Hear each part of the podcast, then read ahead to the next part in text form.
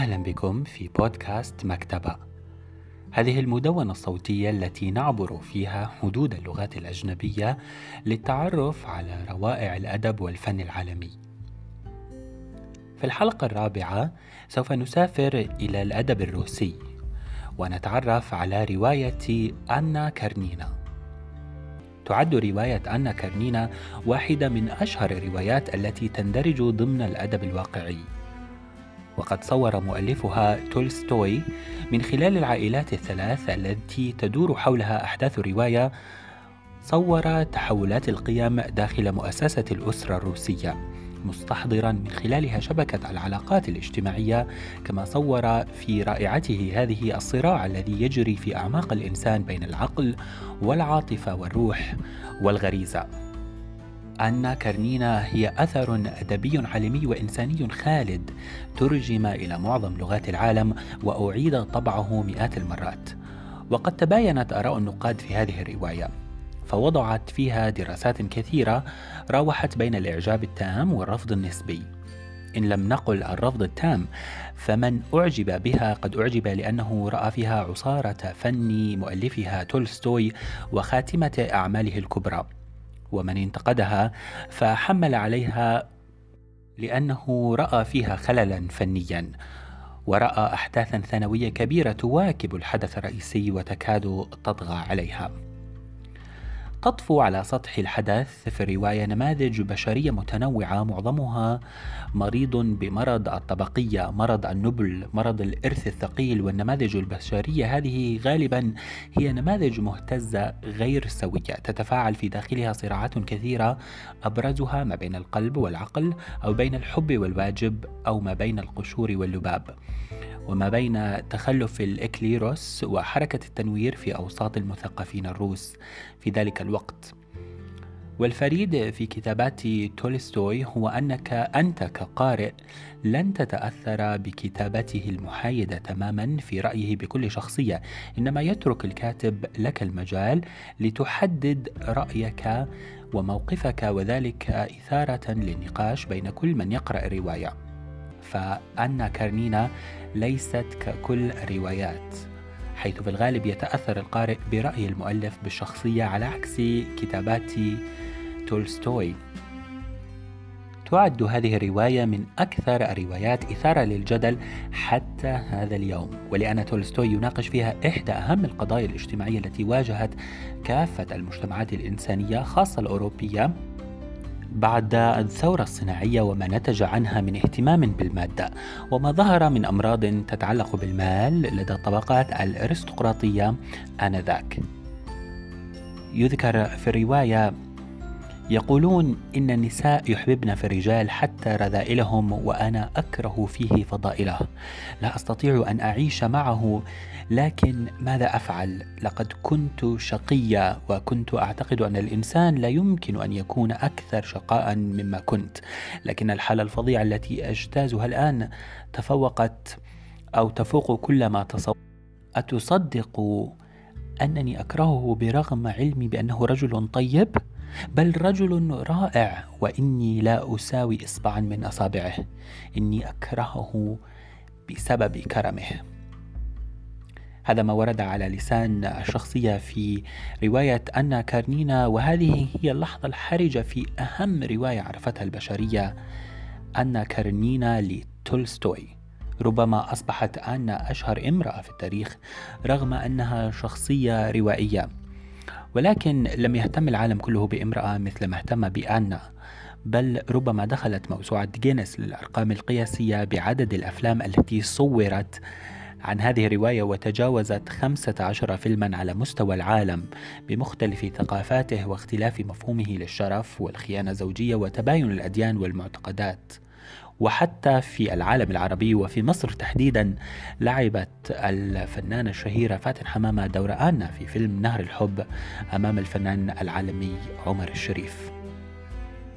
يعد الأدب الروسي الأكثر تأثيرا على القراء في كثير من بلدان العالم وفيه الكثير من الأعمال الأدبية الرائعة والتي تعد من أعظم الأعمال الأدبية العالمية خاصة في مجالي الرواية والشعر. وكتب معظمها في القرن التاسع عشر ومن أشهر الأدباء الذين ترجمت كتبهم إلى العربية وإلى معظم لغات العالم الشاعر الكبير ألكسندر بوشكين كرواية يوجين أونيجين وميخائيل ليرمنتوف كرواية بطل من هذا الزمان ونيكولاي جوجول كرواية الأنفس الميتة. وغيرها من الروايات كرواية الآباء والبنون وطبعا مؤلفنا الذي نتحدث عنه اليوم لوي تولستوي آه، كرواية الحرب والسلام وفيودور دوستوفسكي كرواية الجريمة والعقاب. نتحدث الآن عن قصة أنا كارنينا التي بدأت بزيارة أنا كارنينا لبيت شقيقها لتصلح الخلاف الذي جرى بينه وبين زوجته بسبب خيانة الزوج. وبحنكتها تستطيع أن تبعد تلك العاصفة عن بيت أخيها لكنها تقع في حب ضابط فارس من أسرة نبيلة وهو فرونسكي حيث يلتقيان على نفس القطار. ومنذ ذلك الوقت يبدأ الصراع النفسي في داخلها وتشعر بأنها أصبحت تكره زوجها وترى فيه الكثير من السلبيات التي لم تكن تراها سابقا. وبعد صراع طويل تختار حبيبها وتتخلى عن زوجها وطفلها لأنها لا تستطيع أن تحافظ على حب طفلها وحبيبها في نفس الوقت. فنبذها المجتمع بعدما كانت عليه من مكانة محبوبة فيها.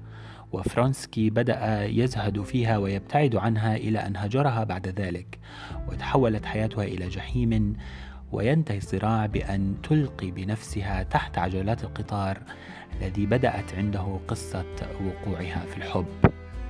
وإذا كان تولستوي قد اختار الخيانة الزوجية موضوعا لأحداث روايته إلا أن غرضه تجاوز هذا الموضوع وقصة الحب التي جمعت بين أنا كارنينا وفرونسكي نحو تصوير صدام بين عالم قديم متدين وتقليدي وملتزم بالأدوار الجندرية التقليدية والتقسيم الطبقي الصارم وعالم جديد حيث الطلاق فيه مشروع ومعارك نساء من أجل الوصاية وضد التمييز مباحة كتبت رواية أن كارنينا في الوقت الذي كانت تعبر فيه روسيا بوابة الصناعة وتتحول من دولة زراعية إلى بلد قوي اقتصاديا مما عجل بنشوء صراع بين عالمين.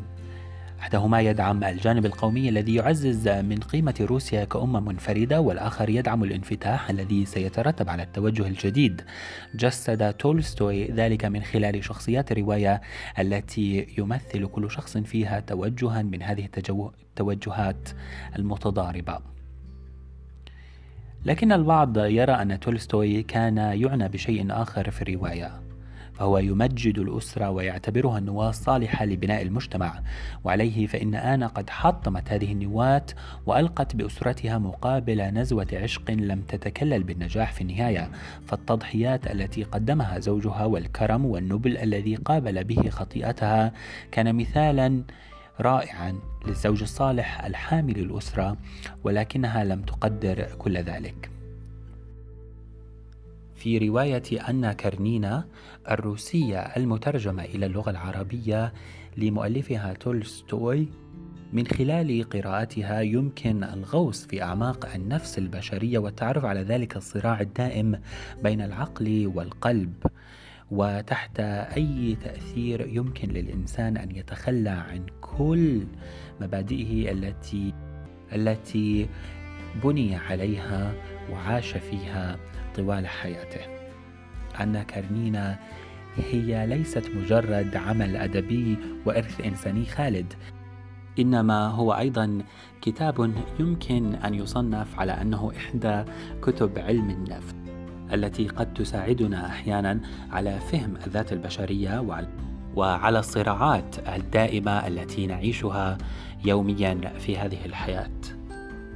أن كارنينا هي إحدى الروايات الرائعة وإحدى روائع الأدب العالمي وأتمنى أن تكونوا قد استفدتم في حلقة اليوم من هذا البودكاست بودكاست مكتبة والتي فيها سافرنا إلى القرن التاسع عشر إلى الأدب الروسي لنتعرف على رواية أنا كارنينا للمؤلف الروسي تولستوي.